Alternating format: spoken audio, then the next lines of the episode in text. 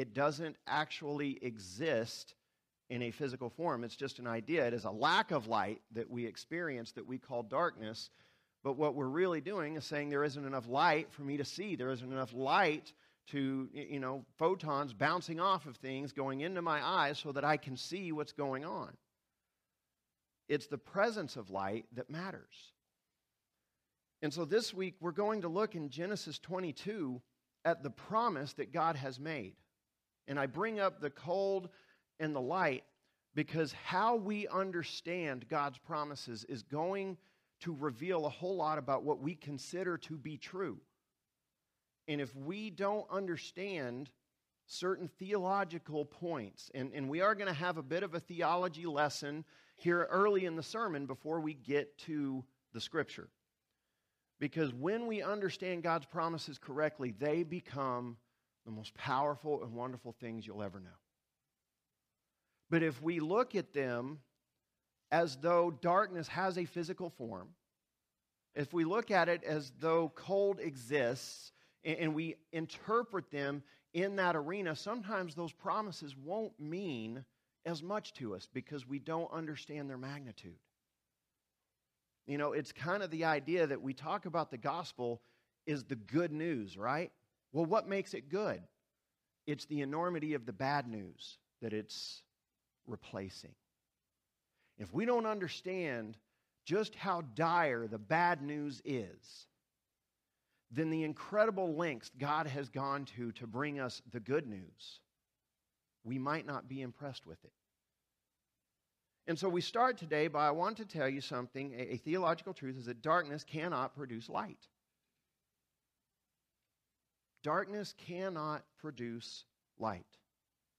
In this world, brokenness simply brings more brokenness. Death begets death. Sin leads to more sin. Why? Because death cannot fix itself. Now think of that.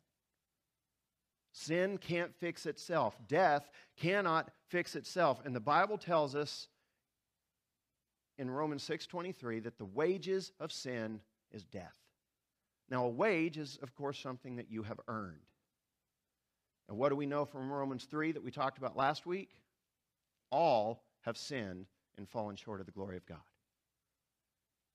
So that means that all of us, every single one, what have we earned in God's economy? Death. The wages of sin is death. Now, this is something that I, I really I want to ask this question is why are we not more fully convinced of this truth in this world? We still, too many times, and I, I can't even raise my own hand, it's, it's like we want to rank sin. You know, this sin is worse than this sin. But if we really understood sin as to what it really is, we would think of it, we would stop ranking sins because we'd start to understand is one dead more dead than the other dead? Dead's dead, right? Death is death. How you died doesn't matter. Once you cross over into death, all death is the same. But if we don't understand that and we want to rank sins and we want to look at certain sins as, as acceptable or maybe not that bad or you know maybe they're socially acceptable so maybe god will give me a pass. Maybe this sin doesn't really lead to death. Maybe it just leads to suffering. Then we won't look at the good news as absolutely necessary. We won't be driven to our knees before god in desperation because we understand our situation for what it is and if we don't understand the situation, then we're probably going to believe at some point we can fix it ourselves. Now, I'm, I'm going to ask for a moment of honesty. Men, you got to be honest. Women, you do too, but I'm, I'm going to pick on the men a little bit more. How many times have you been convinced you could fix something and you held out way longer than you should have? I got it, you know, and somebody's like, I, look, it's not working. It's working. Just, just, I'm, I'm almost there. And, you know, and then after a time, a period goes by, I mean, it's just like you just dig in more and more. Like, I, I can fix this. I'm going to make it work. And what typically happens at that point? you throw it away. You've, you've probably made it worse, though, right? Like your fix ends up breaking it more. And then you start thinking in your mind, well, now I got to fix this. And the problem just keeps growing. You know, that's what we do spiritually when we start trying to fix things ourselves. We make it worse. And you know why? Because death can't fix itself. Darkness cannot produce light. And if we have all fallen short of the glory of God, and the wages of sin is death, and that means that is our starting point, is that we are dead spiritually. And if we are not fully convinced of this truth, and I mean dead, okay? What does the word dead mean? That means devoid of life, with no possibility of it coming back to life. You know, one time, you know, for a while, I, I always wanted to have a bonsai tree. You, who else likes those? I just think they're cool. Like these little bitty trees, you know, it's probably because I watched The Karate Kid like about 500 times too many in my life. But I remember it was right after Jan and I got married. We saw this place and they're selling little trees, and I'm like, I want one. So I bought it. And I took it home. I'm proud of it. It's up there. And, you know, I'd water. I was taking care of it like I was supposed to, but I noticed after a while, like it wasn't growing. I didn't have to trim it, but it was still green. And so I just kept watering. And finally, and one day I'm like, I don't think that thing's alive. And I, I took it out of the pot. Yeah, that thing had been dead for a long time. It might have been dead when I bought it. I don't know. But man, I was watering it. I was doing all the stuff that, you know, hey, this is what you got to do and give it its sunlight. It, it was dead. But you know the funny thing is is it never changed color. I don't know what was going on with it, but it looked like it was alive when it wasn't. And we can have outward signs that we take as life when really we're dead. And people around us would look and say, Oh, no, look, the leaves are green. You're, you're fine. It's all good. And God says, No, you're dead. Because if we are convinced, if we aren't fully convinced that the wages of sin is death, then we'll look at it and say, you know what, though, I'm, I'm healthy, I, am I'm, I'm reasonably, you know, okay in my job. I mean, we, we'll compare ourselves to what? To other dead things and say, look, I've got life. I'm just like everyone else. And God says, you are just like everyone else. Because all have fallen short of the glory of God. All have sinned, and the wages of sin is death. You're right. You're just like everyone else because you're all dead. Now, I know that's not you know, probably what you woke up this morning to come in and like, he's going to have an encouraging message for us today. But if this is the true condition of where we are, shouldn't it lead to a sense of desperation? Shouldn't it lead us to be willing to change the way we think and look at the world? But as long as we believe that darkness can produce light, that something can come out of my life that God's going to be impressed with, that, that somehow at the end of time, when, at the judgment, I'm going to be able to bring something that I produced and put it before God and say, Look what I did, and God's going to be impressed,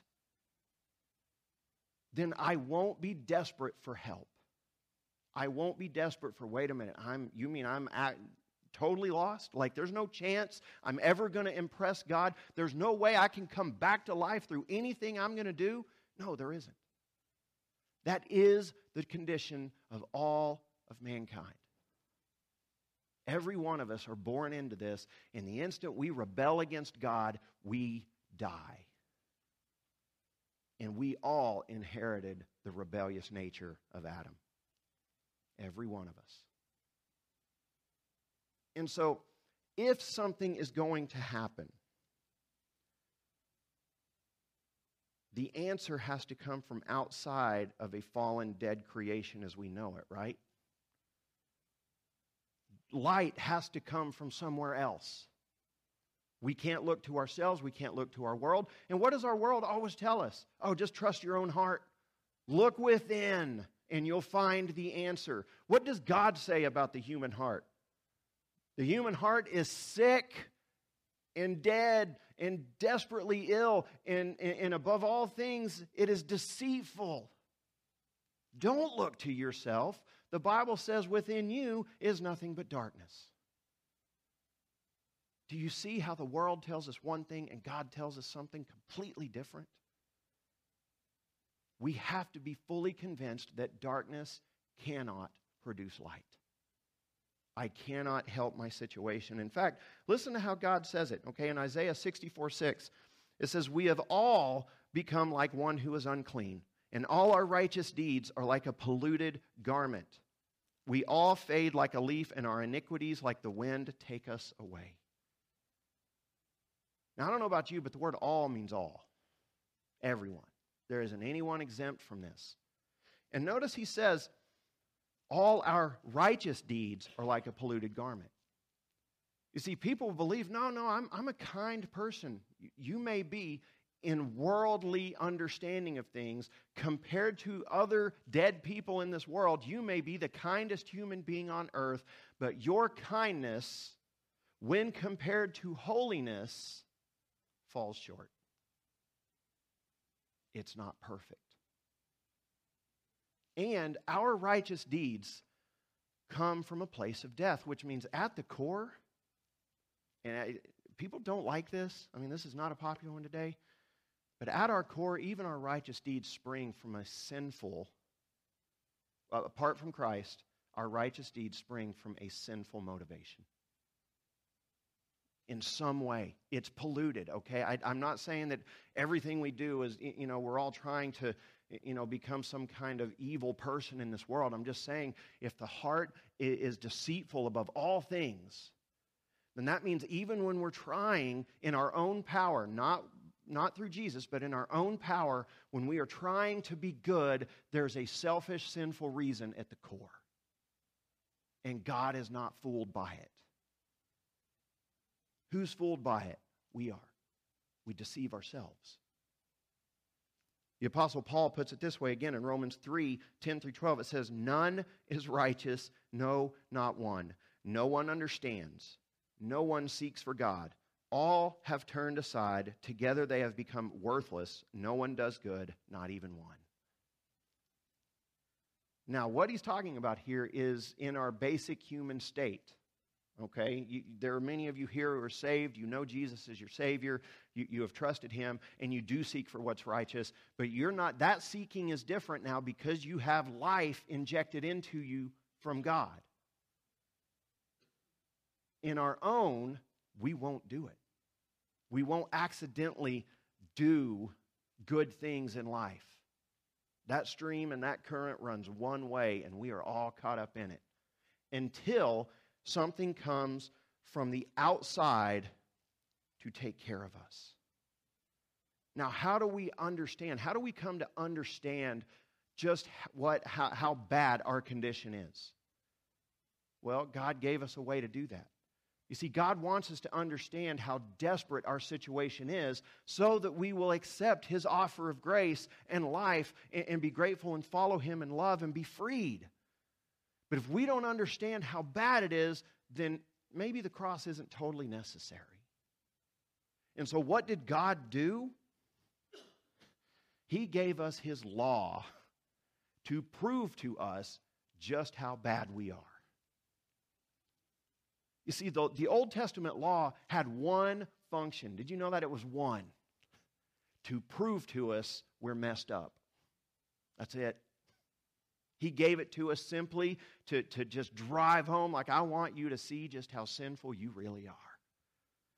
Now, did he do this out of vengeance? No, because God knew what he was doing, and he said, I'm going to give you the law first, and that's going to reign for a long time, and sin is going to grow in your heart, and you're going to recognize sin for what it is, so that when the times comes for the promise that we're going to talk about today, you'll be ready for it. See, until the heart is broken by the law, it can't be healed by grace. And that's for anyone. And I mean it. Until the hard heart is shattered and broken by the law of God, you won't see your need for grace. And so, he gave us very simple things. I mean, I, I, want you to listen to Romans 7 7 through 10. The Apostle Paul says, What then shall we say? That the law is sin? By no means. The law is good. He said, Yet if it had not been for the law, I would not have known sin. For I would not have known what it is to covet if the law had not said, You shall not covet. But sin, seizing an opportunity through the commandment, produced in me all kinds of covetousness. For apart from the law, sin lies dead. I was once alive apart from the law, but when the commandment came, sin came alive, and I, what? Say it, say it louder. Died. The very commandment that promised life proved to be death to me. Why? Because sin was already in his nature. And the law simply activates it. Okay? And I want to prove to you just how rebellious you are. You don't know how rebellious you are. Okay? And I'm going to prove it right now. Do not, do not think of the color red. How many of you immediately saw a red light, a red something in your mind? Now, that's not on a moral issue, that is not of eternal significance, but that is how the human mind works. That is what sin does. So Paul says when the law comes along and says, hey, don't make idols, sin says, cool. I want to make an idol. And John Calvin came along later and said, you know what? The human heart is an idol factory. Like we just, this is what we do. And Paul says, hey, I didn't even know what coveting was until the law said, don't covet. Suddenly, that's what I did. And I died. That's how rebellious we are. And the entire law of God was designed to show us that. Because I want you to look at something. The law is good because it makes us aware of sin and it does lay out what righteousness is. But if you understand the law correctly, it should leave you desperate of like, there's no way. I can't do it. And let's take the Ten Commandments. I mean, it's not exactly like God set the bar really high. Don't murder. He had to tell us that. Don't murder. Don't steal. Don't commit adultery. I mean, we kind of would look at that and think, he has to tell us not to do that, and yet it what? It still happens. That's our condition. Uh, okay? It, it, last week, you remember when I asked you, how do you see the world? Is the world broken is it sick but curable, or is it good? Because how you see the world will affect how you interact with the world, what you see. I got to ask an even deeper question today How do you see yourself? As utterly and sinfully broken? As sick but curable, or as good? Until we see ourselves as utterly and sinfully broken, darkness that cannot produce light, we'll think we can fix it. We'll deceive ourselves into believing we can fix it. And we'll do things like create laws, and we'll look to the law of God and say, look, if I just make enough rules, then somehow I'll be good. What did Paul just tell you? He says, You make all the rules you want. Sin is going to lead you to violate every single one of them in some way. And the person who objects will say, No, no, I've never murdered anybody. I kept that one. What did Jesus say? He came along and says, Yeah, you've been angry. Yeah, you did it in your heart. Oh. I mean, Jesus came along and he, you remember our series on the Sermon on the Mount? He just raised that bar so high that he's like, don't think that you're going to skate by on technicalities. God knows your heart, He knows how sick it is. Now, I say all of that okay? Because we have to see ourselves as utterly broken. We have to see that sin has killed us. And we all have done it. Because then comes the good news is that God promises to provide what we need most. He made this promise all the way back in, Genesis 3, and he starts reiterating this promise over and over and over throughout the Old Testament until Jesus shows up. And that's when he shows up and says, What? The kingdom of God is at hand. What God has promised to provide, it's here. And yet people missed it then. There were people looking for it that rejoiced, and there were people that completely missed it. You know who it was that rejoiced? Those who knew their own sin. You know who it was that missed it? Those who thought they were good. Those who did not see themselves as utterly sinful, they had a problem with Jesus. They didn't like him because what did he do? He convicted them. They started feeling the weight of their sin around him. The people who already felt the weight of their sin, what did they get? They felt freedom. Isn't it amazing how that happens? When we feel the weight of our sin and we know we're broken, we go to Jesus, we find freedom. If we don't think we have sin or we think our sin isn't that bad or we think that we can somehow cure it, we get around Jesus and man, the weight just starts pressing down more and more. And we either listen to Jesus and change our mind on that or what do we have to do? We got to stop Jesus from talking. We got to get away from him or get him away from us. And so God promises to provide. And biblical history is a progressive revelation, which means it just gets bigger and bigger and bigger until we get to Jesus, okay? Of just how God is going to provide.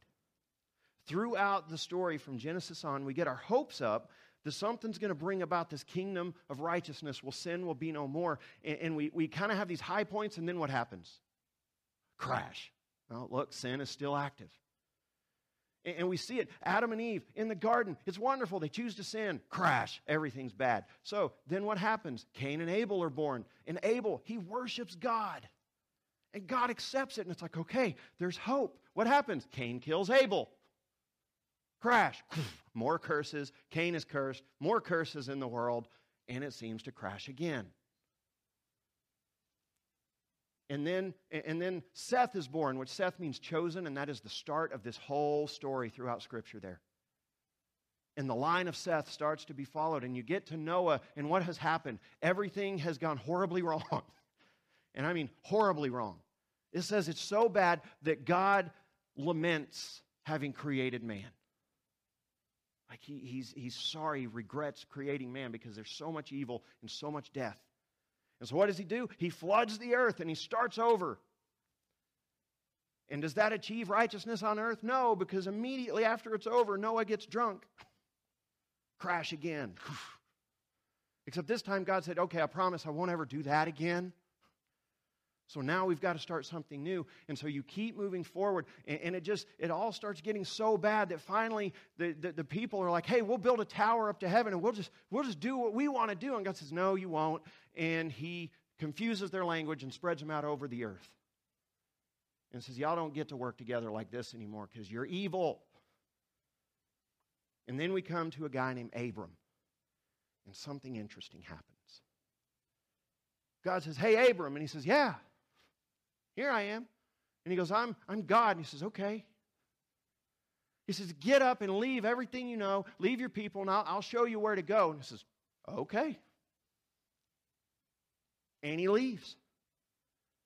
And then God says, Hey, I know you're old, but you're going to have a son. And he says, Okay. And 25 years go by and the son's still in there. And he's like, Hey, you know, I'm 100 years old. And he goes, Hey, you're still going to have a son. Says, okay. And Abram, this, this is what's amazing here is this story is it, it comes to a point in Genesis 15, 6, it says, and he believed the Lord, and he counted it to him as righteousness. Abram just simply believed him. He, God would say, hey, do this. He's like, okay. Hey, trust me in this. Okay, I'll do it. And he just simply trusts God and believes him. And God's like, hey, that's going to be righteousness. It's not that you're going to be perfect. It's not that I'm going to consider it righteousness when you believe me. Just believe me and follow me, and that'll be enough. Now, we miss so many times how big this verse is and things because the game just changed. Because it doesn't mean there won't be challenges. It just means God has redefined stuff for us because He says, Look, I know you're never going to actually be righteous. Darkness can't produce light, so I'm going to give you righteousness. And all you got to do is believe me. Just believe me, and I will count it as righteousness. I will credit it to you. So, where's the righteousness coming from? The creditor. Who's the creditor? God. He says, I'll, I'll just give you righteousness. Look, I, you know, God is perfect and do whatever he wants. He's fully righteous. So he says, just believe me and I'll just give you of my own righteousness. I'll just give you righteousness because you will never produce it on your own. Ever. So just believe me and I'll just give it to you. Doesn't that seem amazing? Just believe me, I'll just give it to you. And so he credits him with righteousness. That doesn't mean that there aren't tests. That doesn't mean that there aren't hard times. So now let's look at how this promise works because God promised to provide what we need most. What is it that we need most? We need righteousness. But we also need God to provide that way of righteousness for us because we can't produce it ourselves. So let's look in Genesis 22, 1 through 18. Now, at this point in, in Abram's life, he's been renamed Abraham because he'll be the father of many. His son Isaac has been born.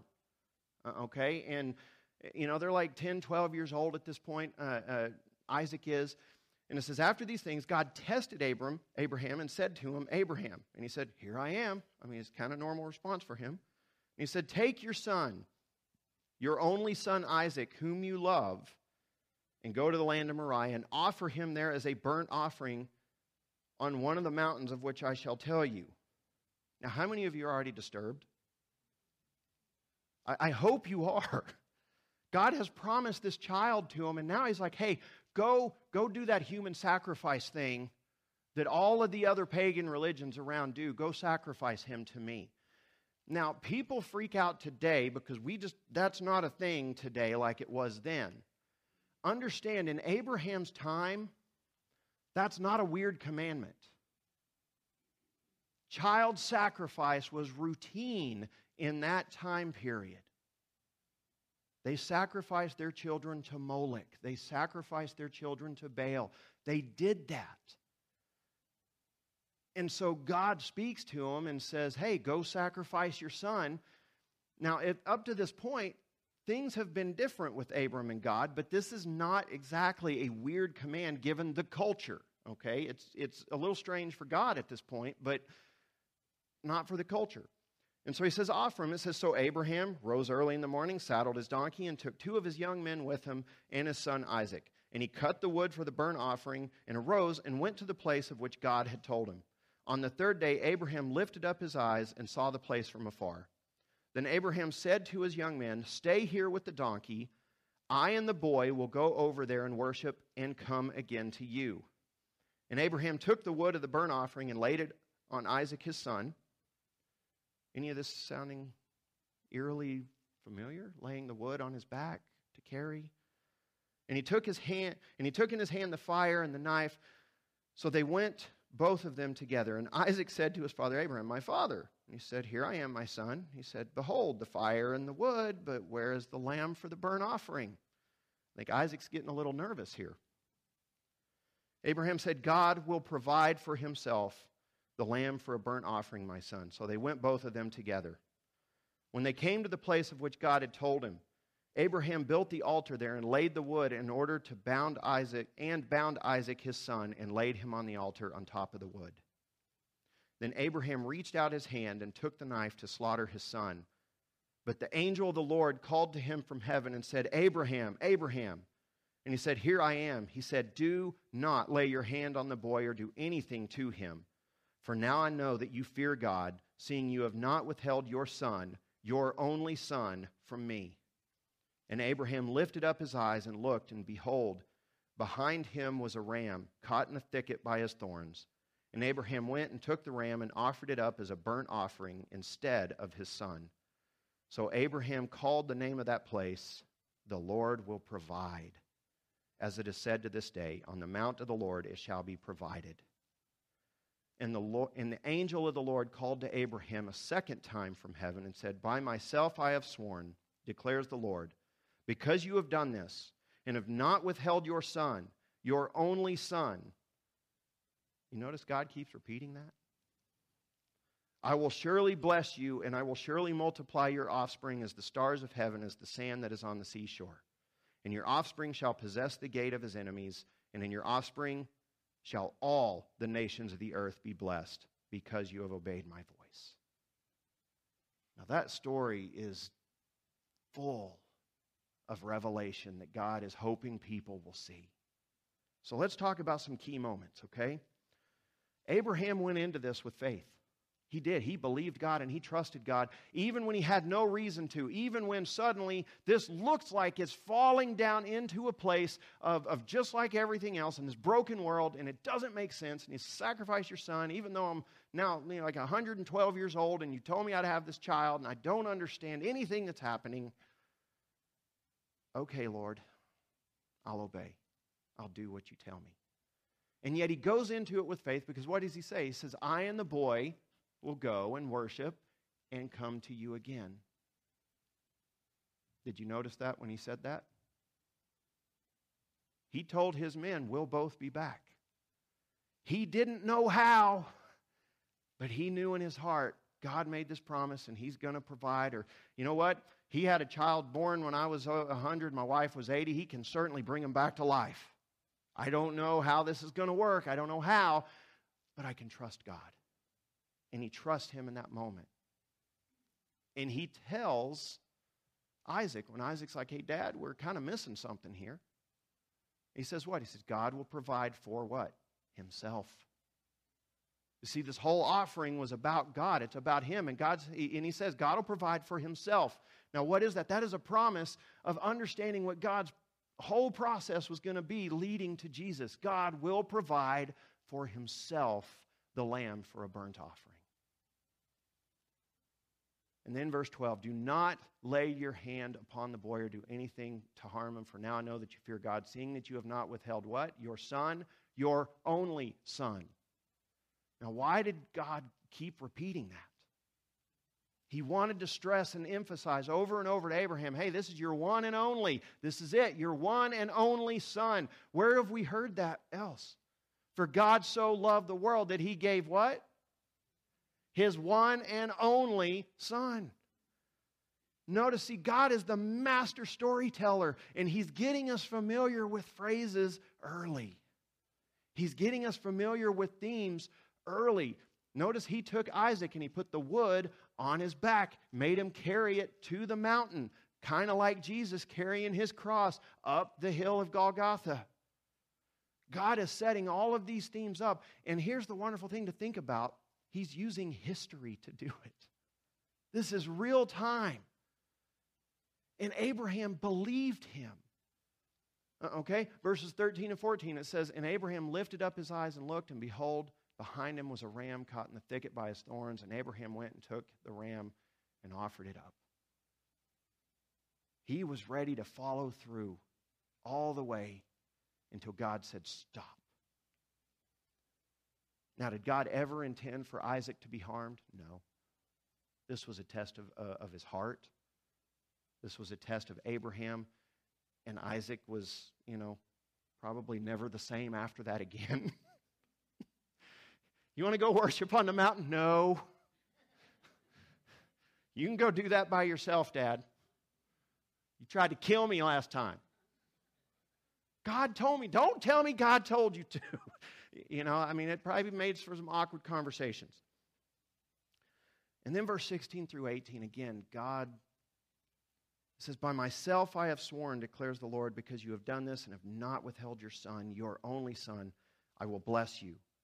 And I'll surely multiply your offspring as the stars of heaven, as the sand that is on the seashore, and your offspring shall possess the gate of his enemies. Verse 18, this is the important one. And in your offspring, shall all the nations of the earth be blessed. That is one offspring, one person, Jesus Christ. And God couched this promise in this whole story of I'm going to provide. God will provide for himself the lamb. And then all of this happens, and he says, and, and through your offspring, the whole of creation will be blessed he is foreshadowing Jesus right here in the Old Testament, all the way back in Genesis. Now, why do we go through all of this so much? Because mankind is desperately lost and broken. We cannot save ourselves. We cannot produce righteousness on our own. It's not in our power. On our best day, when everything works right, we're still sinful. And if we're not convinced of that, then we'll miss the promise. That God has been telling all of creation from the beginning. I'll provide it for you. And what did he do? He'll provide the lamb for the sacrifice because faith is going to be counted as righteousness now. Faith. That's the promise, is that God says, I'll provide everything necessary for it. I'll provide the lamb. I'll provide the offering. I'll provide what I require for righteousness, and I will give you of my own righteousness. All you have to do is believe. Now, when we truly believe, what does that mean? I'm not talking superstitious belief, carrying a rabbit's foot in your pocket for good luck that has absolutely no impact on your life. Okay, we have to learn to seek the faith of Abraham. This is why Abraham is so important in this entire story. You get into the New Testament, they keep talking about Abraham. They keep talking about it. Jesus talks about Abraham. Paul talks about it. Why? Because his faith was genuine. He is a perfect example of what it means to believe God, because that belief led to obedience. Was he perfect? No, no. He, he could be deceptive. He could be deceitful. He, he could be a weak man at times. When you read in Abraham's life, he gets scared and start lying to people. But that didn't matter in the sense that, yeah, he caused some suffering on himself and others, and, and it, it added to the brokenness of the world. But ultimately, he believed God's promises. And when God said, Abraham, do this, he said, okay, I'll do it. And he followed because he believed God. And every time he believed God, God counted it to him as righteousness and his life was a life of faith. And we have to learn to seek the faith of Abraham. He chose to believe God when it made no sense to believe him. We, we, we kind of miss the commands that God gives him. Hey, Abraham, you don't know me, but I'm the God who created the universe. Okay. Get up, leave everything you know, and go to a land I'll show you. He didn't even know where to go. But God says, hey, pack up and leave. Okay. I'll go. And he just leaves. He had no reason to believe it outside of he just believed God. Now, we are in a far more privileged position today because, you know what? He didn't have this to go check. Look, look how much of it's been done by the time we get there. There's not a whole lot of story there for him to go back and rely on. We have the Holy Spirit. We have the scriptures. We have the, the, the, New Testament. We have Jesus already come and the promise fulfilled. We have so much that we have that we have no excuse not to live in faith. But faith always leads to obedience. And so, two questions again to finish. When you think of faith, do you think of a set of beliefs to agree with, or do you think of a lifestyle of trust and obedience based in those beliefs? Faith must move beyond superstition or just having the correct amount of facts in your mind. Faith affects the heart. Faith says, I have to follow God. This is true, and I have to act accordingly. Faith forces action in our lives. And do you believe God enough to trust Him with what is most important in your life? God repeatedly said, Take your son, your one and only son, whom you love. I mean, he's stressing, I know how much Isaac means to you. You know, you have your first child at 100 years old, that kid's probably pretty special. Valued. This is the promise of God that I saw fulfilled in my life. I mean, this, this was earth shaking, monumental stuff. And God says, I know you love him. Now sacrifice him to me. And he's like, ah, okay. Doesn't make any sense, but why stop trusting you now? And he trusted him. And what happened? God provided. God took care of it. All worked out in the end. As I told you a while back, in the end, everything will be all right. And if it's not all right, it isn't the end. That's God's story. So, do you believe God enough to trust Him with what is most important in your life? Because if we don't, He'll ask for it to prove we've got something more important. And if we refuse to give it up, sometimes if we're really a child of God and we're born again, He'll just take it from us and say, You don't get to have this idol. What is the first commandment? Love, you know, you, I am the Lord your God. You shall have no other gods before me. We create that God, He's not impressed. Abraham had faith that put God first in every situation. Let's pray. Father God, I just come to you, and Lord, we thank you, God, that we have these stories, these rich stories of faith and trust that really deal with the, the truth of, of who you are and who we are. God, I pray we wouldn't just look at these as stories, but as examples. Examples to be followed, to learn from, to be inspired by. And God, I pray that you would, would look in the heart of each of us, God, that we would be willing to look for the promise that you have in our lives, God. That we wouldn't be distracted, we wouldn't have despair. God, we would know the truth of us and the truth of you so that your promise means everything. You have provided for us, God. His name was Jesus. God, lead us to trust you. Lord Jesus, lead us to follow you in faith every single day, obeying what you tell us to obey, walking faithfully, even when to our own mind it doesn't make sense. That we would trust you with what is most precious, what is most important. Because we know that you are love, you are good, and you want good for us. God, wherever anyone is struggling in here right now, God, to, to maybe lay those things down, to trust at that level, because we know it, that trust at that level is dangerous. But God, you are trustworthy in every way. So, God, wherever anyone is struggling with that, God, I pray, Lord, that you just give them and show them your peace. Bring the healing that's necessary to walk by faith with you. It's in Jesus' holy name we pray together. Amen.